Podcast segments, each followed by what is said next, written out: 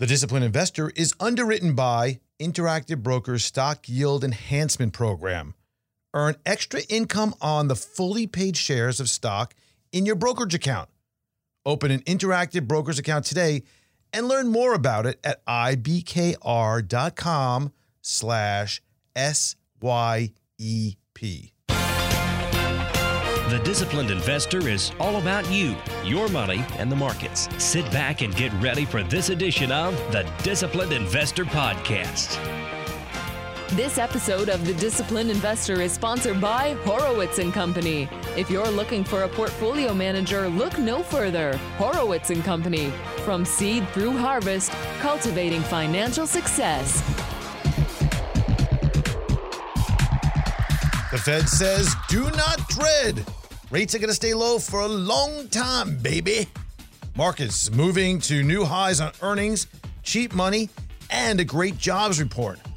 Buybacks are hitting a record this quarter, and we're getting back to basics. All this and much more on episode number seven thirty-nine of the Disciplined Investor Podcast.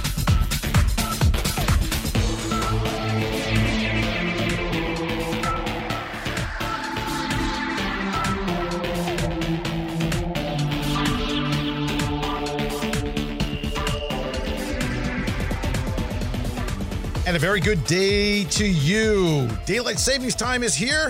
Hey, and so am I. Andrew Horowitz is the name. Sitting in the host chair today and always, which must mean that, well, I'm the host of the show. Good times.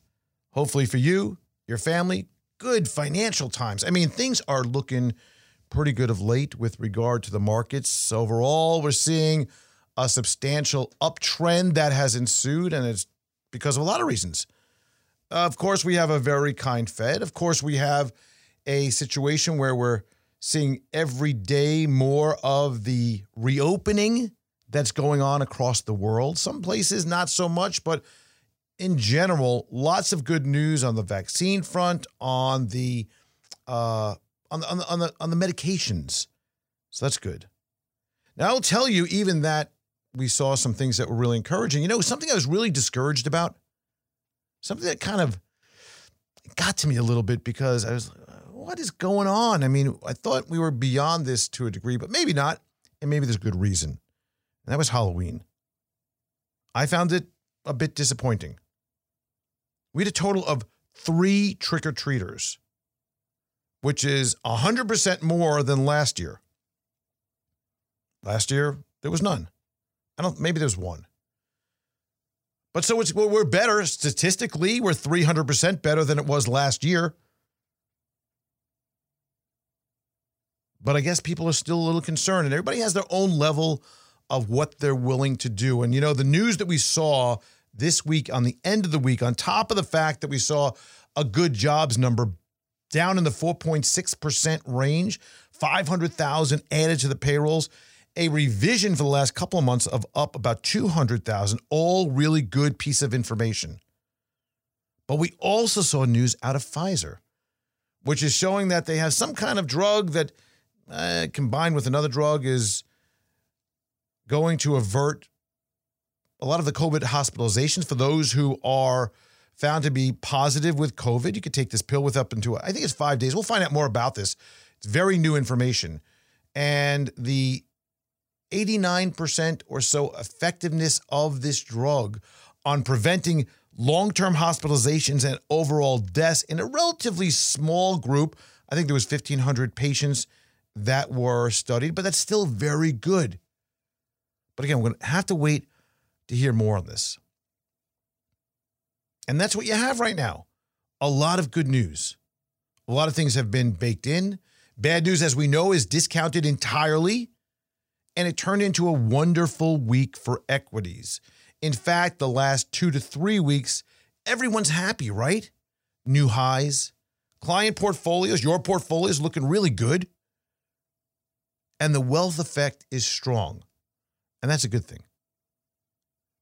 But I was thinking about something before we get to what we're talking about today, the heart and, and core of what we're going to be talking about, which is back to basics.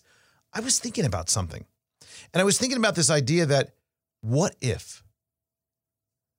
What if the wealth effect is actually so strong that it actually keeps people from returning to work. Maybe there's a there's a subset of people that got money during the pandemic, the pandemic and decided, you know what, the hell with this. I'm not going to work for anybody. I'm, I'm not going to do anything, because what I did was I pushed all that money into the markets when the markets were low. Maybe I bought some, some coins, some of the crypto. And then the money train kept on rolling in. And what happened was that now I have enough money, whether I did that or maybe in my four oh one k plan or somehow some other way, that I am just not in the mood to go to work for anybody else to listen to their crap. I'll do it on my own, or for a while longer, I'm going to see what it's like to retire or semi-retire. Move myself out of the workforce and I don't care. The hell with it. And you have to wonder if that is going to be a long-term damper on the unemployment rate.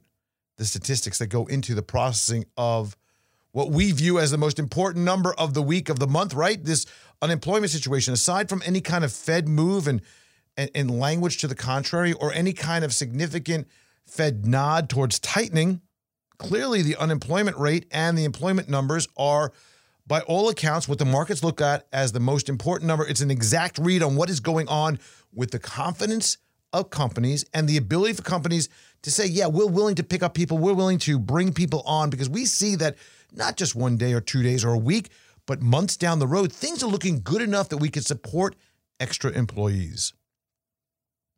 So that's why it's so important.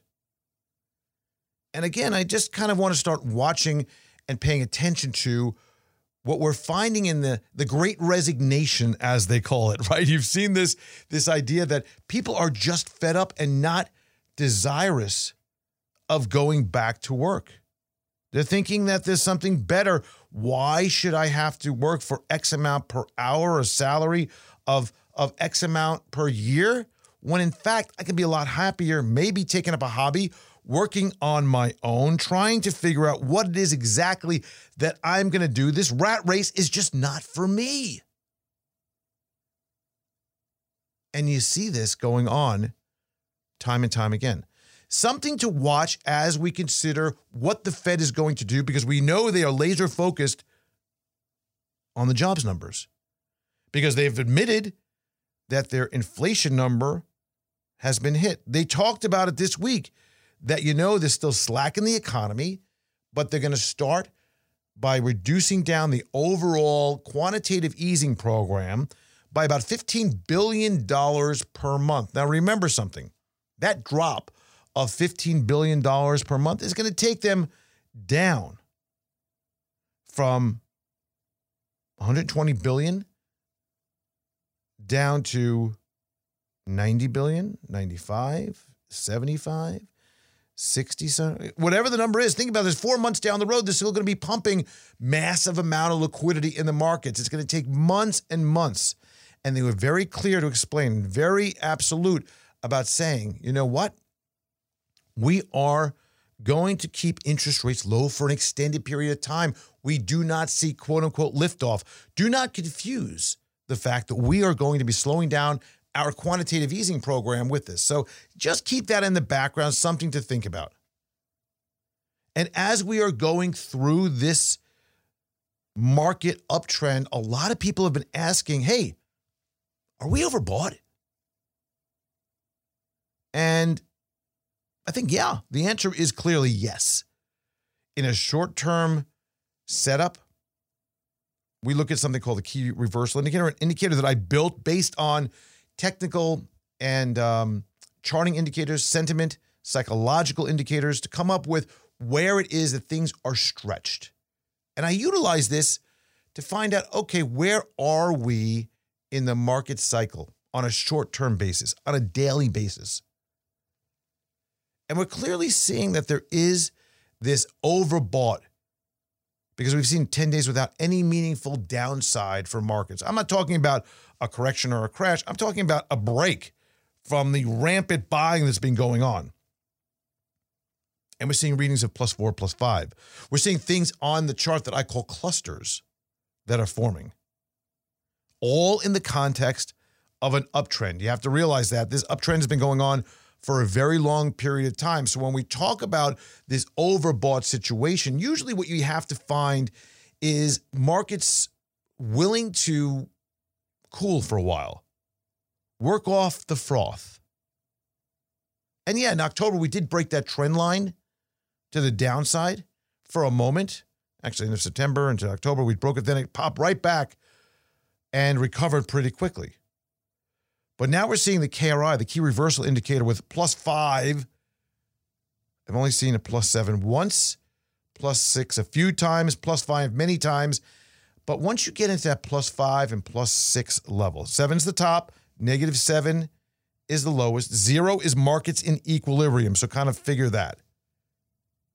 Usually we see when you get to the level of plus five, clusters forming. So right now we're kind of uh, Friday closing in on plus four, probably going to see an average of four for the week overall, it seems to me, when you look at the totality of the last couple of weeks. These are the these are the numbers you usually see right before a breakdown. And, and again, it can be a small breakdown and then a consolidation.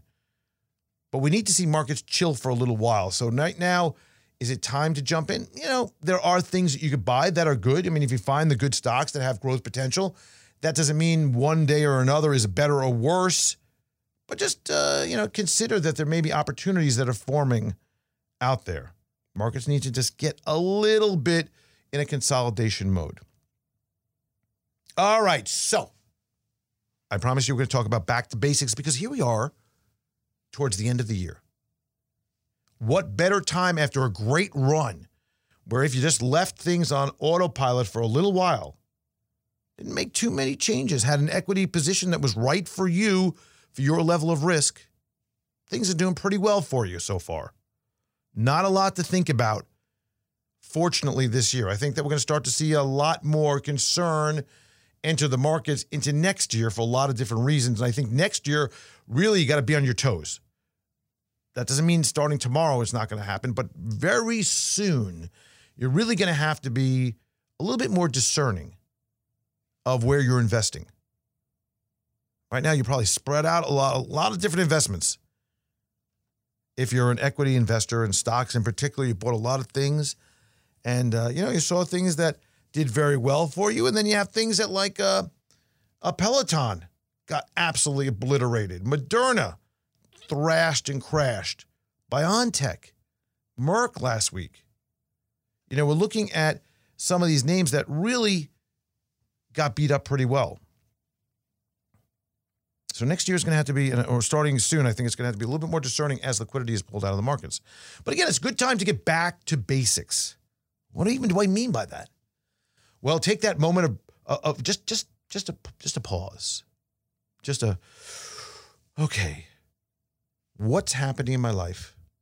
What are the things that I need to take a look at every so often to make sure that not only am I financially secure, my investments are doing well and all that, but the things that kind of sit on the sidelines. And we're going to talk about things like estate planning. We're going to talk about that today. We're talking about end-of-year tax planning. We had a great guest, Dan Pilla, coming on board for that. We're going to talk about, in another episode, ways to save. Talk about four oh one Ks, I R As, things of that nature. Um, and we're going to also talk about the, the idea of, hey, should I be looking at E T Fs and mutual funds or individual stocks, and kind of give you a little bit of lay of the land on the differences, the benefits, and the detractions of each of those. So that's what we're kind of going to put into part and parcel of the next few episodes. But today we're going to talk about estate planning. And I want to start with this, there's four or five things that really are key to a, a good estate plan. And uh, you may need some of these. You may need one of these, two of these, in some cases, not even any. It all depends on really where you are, what your status is in life. Are you single? Are you married? Do you have kids? Do you have grandkids? What's your age? Where are you in life? How much money do you have? Where are the assets? These are all considerations when we think about where we need to look at in terms of buttoning up our estate plan. Now, in no particular order, there are things that probably we could look at to make sure that we are in good shape. And some of these are, are, are for anyone, like this one. The idea of a healthcare proxy. Some, some people call it a healthcare surrogate. Because whether you're single or married, it really doesn't matter. You need to have somebody that you can designate as an alternative individual to make healthcare uh, the decisions if you're unable to. Now, this is not a living will. This is decisions on things like medication or surgery. Uh, it could be even types of um, uh, like medical, uh, the procedures, medical procedures. It could be, be aligned with that. But someone has to have the authority that you grant in order to make those decisions, unless it is your spouse, let's say in some cases. But let's say you're single and you're thirty years old. You're no longer a minor, so really your parents don't necessarily have the authority to make decisions for you. Who's going to do that? Maybe you're unconscious, God forbid. Maybe something happened, you're unable to. Maybe you just, whatever happened, it's an emergency circumstance. Now, in some life-saving emergency circumstance, of course, it's going to be done anyway. But I'm talking about in other circumstances. And before I go any further with any of this, I want to make sure I'm very clear about I am not, nor it is to be assumed in any way that this is legal advice. You should be going to an attorney.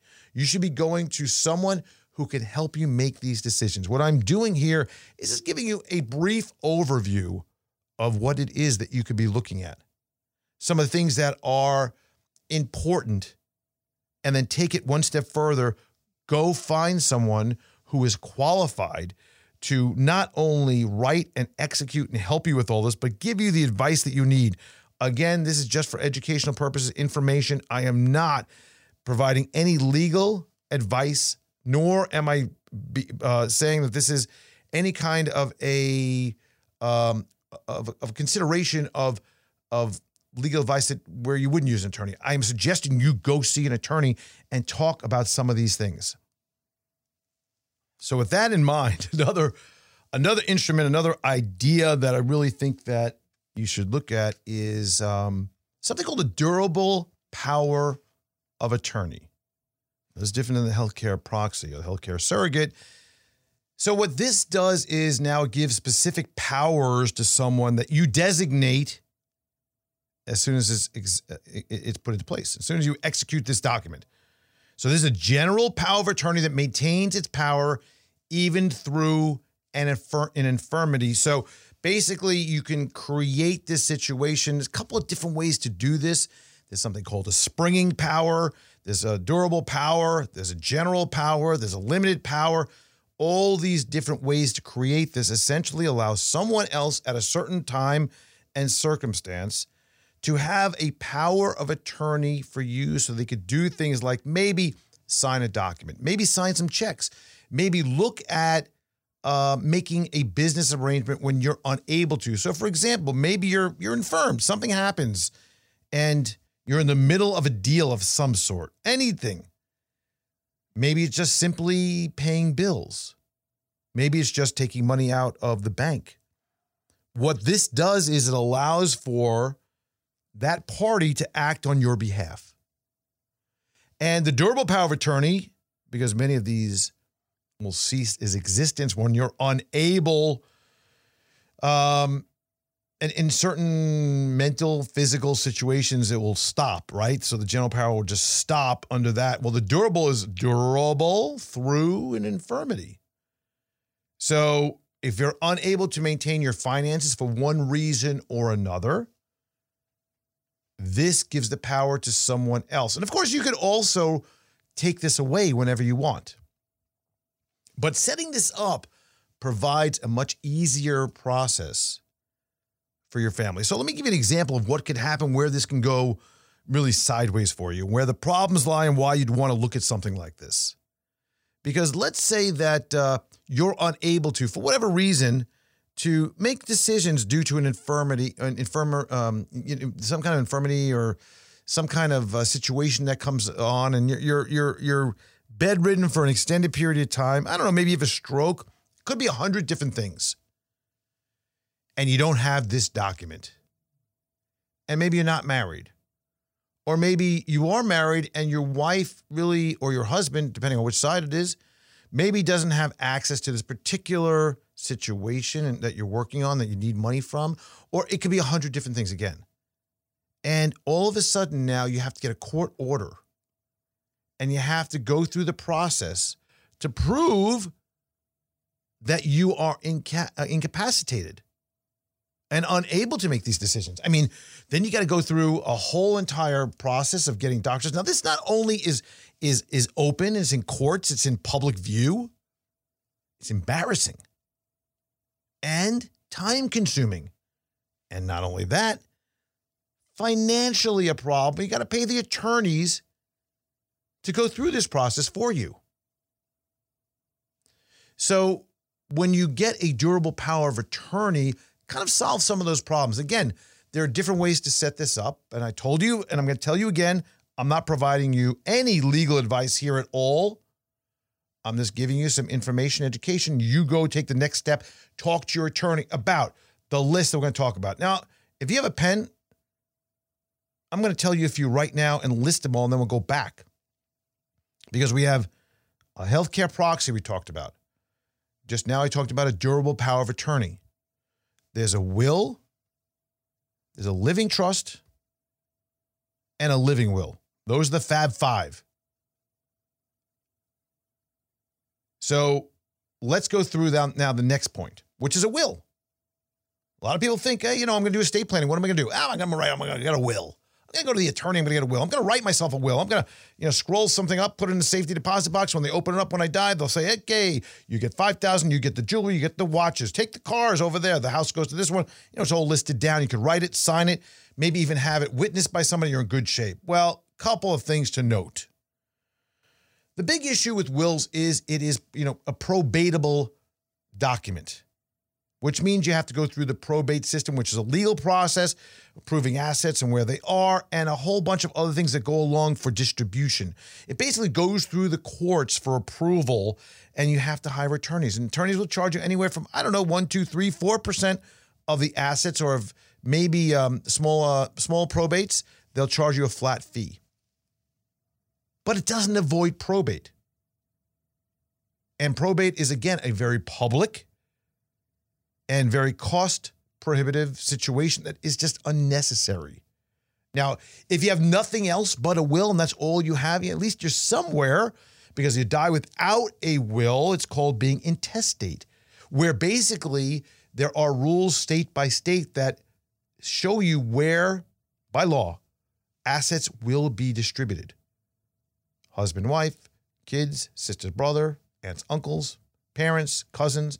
You know, it's all listed down of where in the totality of the arrangement those monies are paid to.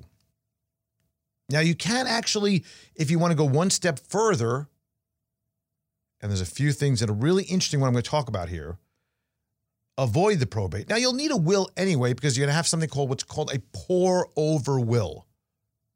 A pour-over will says basically anything that is not in a living trust or a named asset will pour over to my living trust, which we're going to talk about. Because a living trust basically is created to avoid the probate process. There's a couple other things in there also that are really interesting. Like, for example, you name co-trustees and successor trustees. Therefore, if there is an incapacity, the fact is we don't have to worry about the durable power of attorney necessarily. The co-trustee or the successor trustee can actually manage the assets that are inside of the trust. And when you set up this trust, a living trust, most times when you have a brokerage account or a bank account or any other asset, they're basically in the name of the living trust. The Andrew Horowitz Living Trust dated January first, two thousand twenty-one. The Andrew and Jill Horowitz Living Trust dated, whatever it is, whatever you call it. The tax I D on it is your tax I D. You can change it anytime you want. You can revoke it anytime you want. All it is, I want you to think about this for a second, is like putting a different name on your assets for whatever reason that is equal to you anyway. But because there is a variety of declarations inside of that trust. The very nature of what happens to the assets that you have, which will first and foremost say that you have all rights on the assets to do whatever you want with them. Aside from that, it will talk about, well, what happens upon death? Who gets what? And you can spell it out. Hey, any living child over the age of thirty-five will get ten percent of my assets per year split this way. My jewelry goes here. All debts will go there. Taxation issues in terms of if your estate is at a point where there could be estate taxes are going to be addressed. What happens if you're incapacitated? Well, you could just give up the reins. The successor trustee takes over, and therefore there's a smooth passage of the obligations, responsibilities of the assets within the trust. So even if you have this incapacity, the then acting trustee takes over. The assets will be owned by the trust, but you will still have full control of the monies. The, there is no separate uh, tax form that has to be utilized each year because the money in what's called a grantor trust will essentially, or is essentially yours, and therefore there is no differential, differential in terms of your taxes. And again, while this mechanism ensures the assets passing smoothly upon your demise, you can change anything you want at any time, which is different. And I want to place this in your minds for a moment. We talked about this called, be calling uh, a, a revocable living trust, a revocable living trust, different than an irrevocable trust. Revocable, irrevocable. We're not talking about the irrevocable kind where you can't change anything. And many clients really like this idea of a living trust, but there's also, they ask the question, which you may be asking, is there an easier way to deal with all this? These beneficiary issues, et cetera? Because I understand that if I don't have anything at all and I have accounts, how do we name where the money goes? Well, you could do it through a will possibly. But yeah, you told me that the will goes through the probate process. Yes.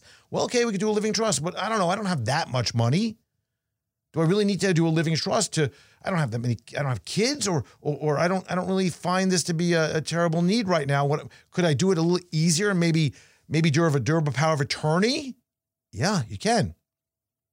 I'm going to tell you about that. It's kind of interesting what you could do that a lot of people don't know about, kind of some hidden secrets of the investing world, the brokerage world.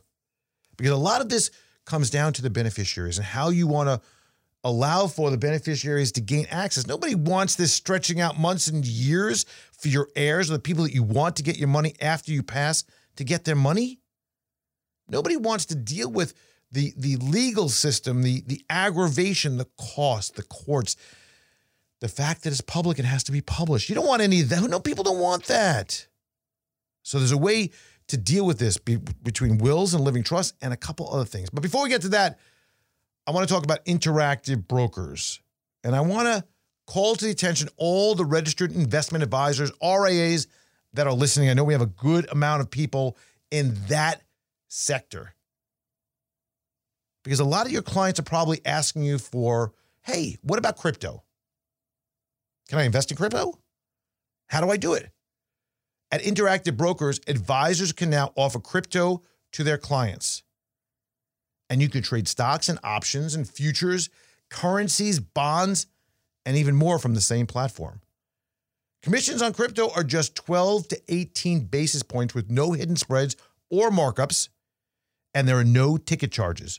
There are no custody fees or minimums, platform or reporting fees. I want you to do me a favor. All the R I As, the registered investment advisors, go and learn more at ibkr.com slash RIA crypto. That's ibkr.com slash RIA crypto.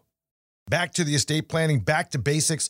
Let's talk about where we left off on the idea of an easier way to put beneficiaries on your accounts without going through the whole process of a will and a living trust. Now, this is just one way to do it.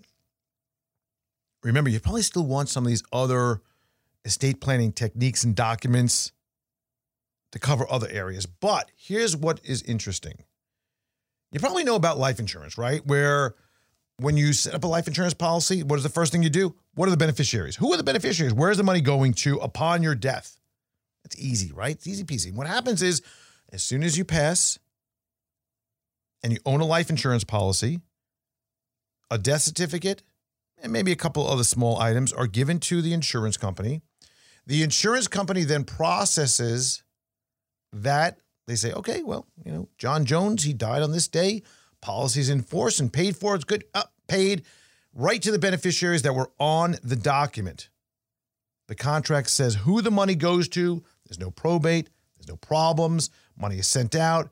After a few forms are filled out, you're done. Very easy. Now, the same goes with the beneficiary on other accounts. Maybe you have an I R A, you have a four oh one k. You've seen this before. There's something called the beneficiary designation. Boom! Money goes right out upon death. It's really easy. But did you know also there's a way to make sure that the money passes very easily without all that special legal mumbo jumbo and, and, and all the, the documents and costs and all that. And the attorneys, the courts, no trusts, there's no wills. Because brokerage accounts and bank accounts have something very similar. Not exactly the same, but they have, number one, an account titling. If you're married, for example, or maybe you uh, are sharing the assets with something, it's called a joint tenants with rights of survivorship. Joint tenants, J T W R O S. Joint tenants, two people, with rights, each has a right, of survivorship of the asset. So myself and uh, Mary have one hundred thousand dollars in a bank account, and we label it joint tenants with rights of survivorship. I die, Mary gets the money immediately. There's also joint tenancy, tenants in common, different ways to set this all up. Essentially, it's a titling on an account. Whereas you're not necessarily naming a beneficiary in this way, but you're naming the title so that the ownership of the money passes. Now, you don't want to necessarily do this, let's say, with a large chunk of money just for the sake of doing it for the beneficiary designation in this, because once you do this, both parties have ownership of the money. It could be considered a gift for estate tax purposes and estate gift tax purposes. So you want to use that sparingly when there really are two people that own the account, and that's usually done automatically. The money passes on death to the other party. It's simple. All you do is present a death certificate. Now, there's more. It gets more interesting. What happens if both die and only, there's only, you know, that those people that are named on the account? Well, you can actually handle this. Now, there's two scenarios I want to bring up. Number one, you have two people that are on an account and both buy, both die, both pass. Or an individual on an account. Not an I R A, because we know there's beneficiary designations that are built in there that are automatic and required. But this is an individual brokerage account or an individual bank account. And you have your own name on it. And what, what do you do? How do you then make sure money passes to a named beneficiary? Well, uh, a lot of people don't know this, and sometimes even the brokerages don't know this. This is something called a de- designated beneficiary account. Sometimes we used to call it a P O D account, a pay on death account. But now they call it de- designated beneficiary. Some of the banks may still call it uh, a T O D or a P- POD, transfer on death, pay on death. Ask your bank if they have that designation available. If they do, you can fill out and put a variety of beneficiaries on there, split it up any way that you want, and not only put what's called a primary beneficiary, but put even the secondary beneficiary. What happens if you die, the beneficiary dies, and then where's it go? And even if you want to extend it out a little further, we call it the tertiary beneficiary, primary, secondary, tertiary. You could do that. With a brokerage account, just ask them for a designated beneficiary account. You could write in your beneficiary, again, with the contingent beneficiaries, and monies will go directly to them without probate. So we've covered durable power of attorneys, healthcare proxies, wills, living trusts, alternative beneficiary titlings to make sure that you are set in the event that you don't want to do the above. And the last thing that we could talk about, which nobody really wants to deal with, I don't blame you, is a living will. Now, this is important. Oftentimes when you enter in a hospital and you're going to maybe go in for surgery or for something, they usually will ask you this first and foremost. Do you have two things? They'll ask for a, maybe even three things: a healthcare proxy, a durable power of attorney, and a living will. And if you don't have one, they'll kind of present you with a templated document a lot of times to fill out. But that's not usually the best way to do things. You want to probably go ahead and do this ahead of time. Now, a living will is clearly a matter of opinion, your personal preference. It could prove important down the road, though. A living will essentially allows medical professionals and hospitals to remove you from artificial mechanisms and ventilators and other extraneous resuscitation measures if you're terminally ill, terminally ill and, and die. It's what's called a D N R, right? A do not resuscitate. If that is your particular wish, if you're terminally ill, and again, there's a lot of legal language that goes into this, and you do have your heart stops, let's say, while you're in the hospital, or maybe it could be anywhere. If you have a living will, it will give instructions that are legally binding to the medical professionals, to the hospitals. And that's a tough thing to really deal with. Most people are like, listen, do me a favor. A lot of, not, every, not most people, some people. Keep me alive as long as you can until they figure out what the cure is. If you have to, if you have to freeze me and, and, and I need to be in a, a cryo grave and then try to resuscitate me, that, that's fine also, but uh, don't take me off the ventilators. Then there's other people who say, you know what, I do not want to be a burden. If it is a case where there is no chance for a good survival, maybe uh, you have your heart's beating, but the brain isn't working or whatever's happening, you want a D N R and you want no excess measures taken to extend life. Again, all up to you.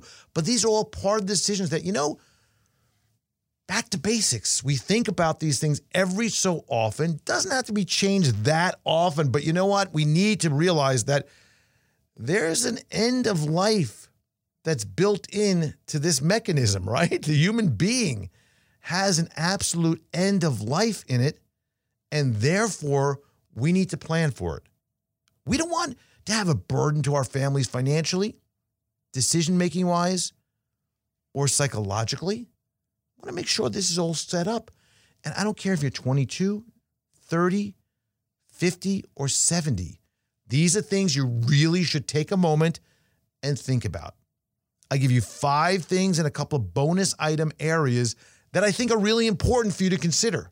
Things that really, if you take the time to do it, get it over with, meet with the attorneys, make some decisions, they'll bang it out. It will cost you some money.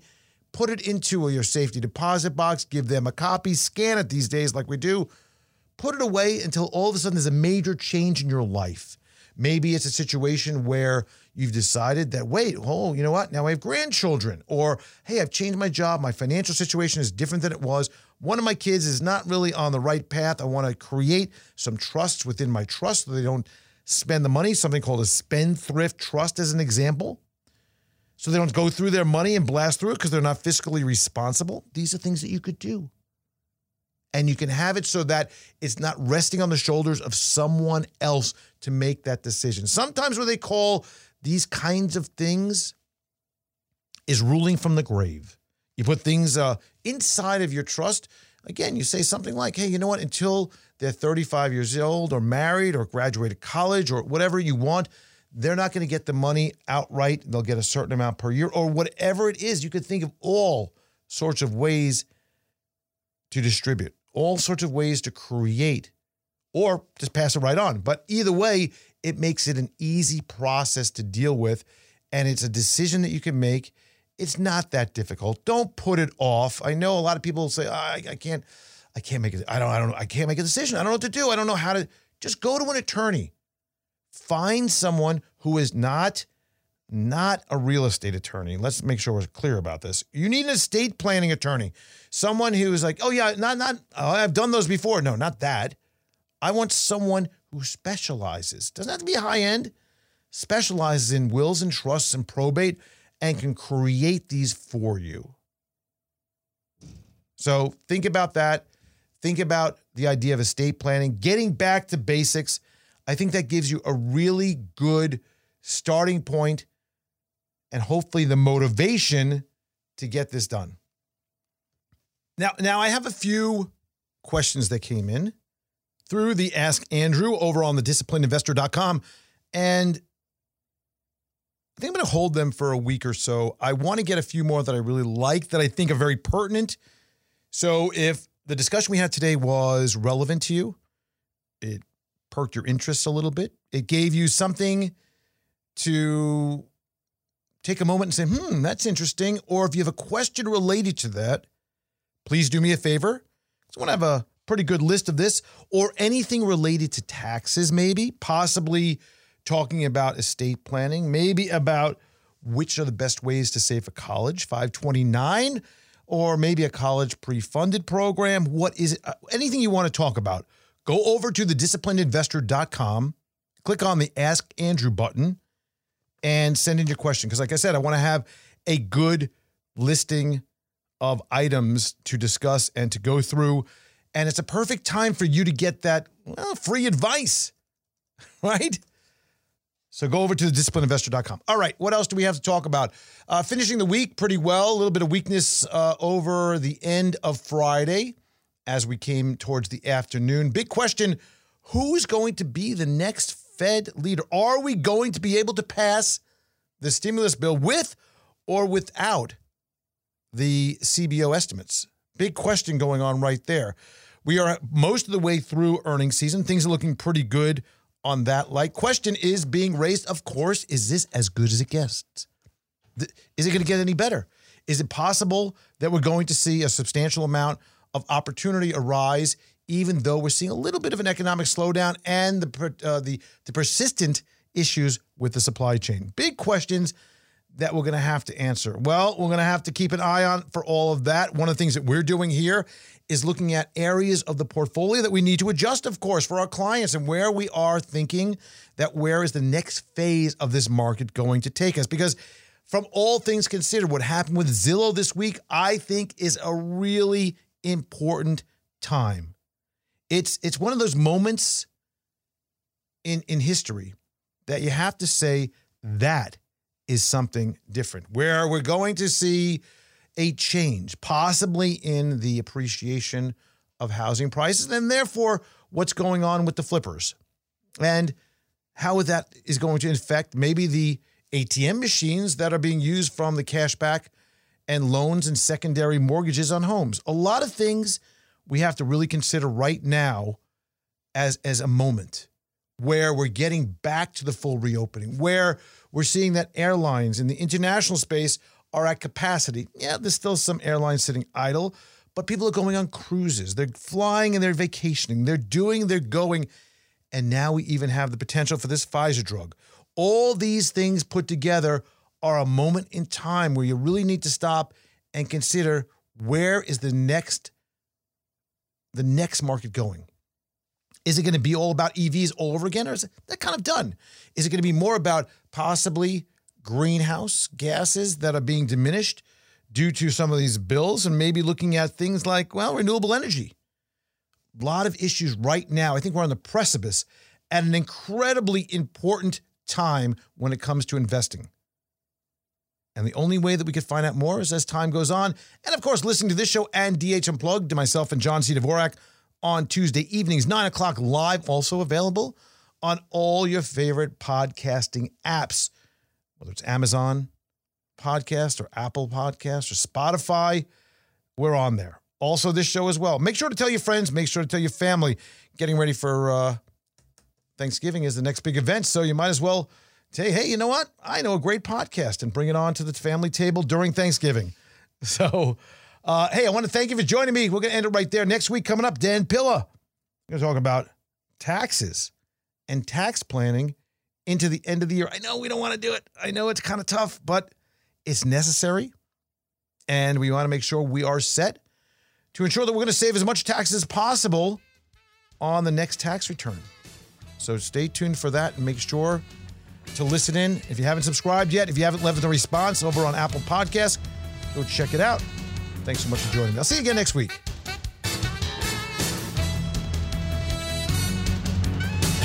Nothing discussed in this podcast should be considered a recommendation to buy or sell any security.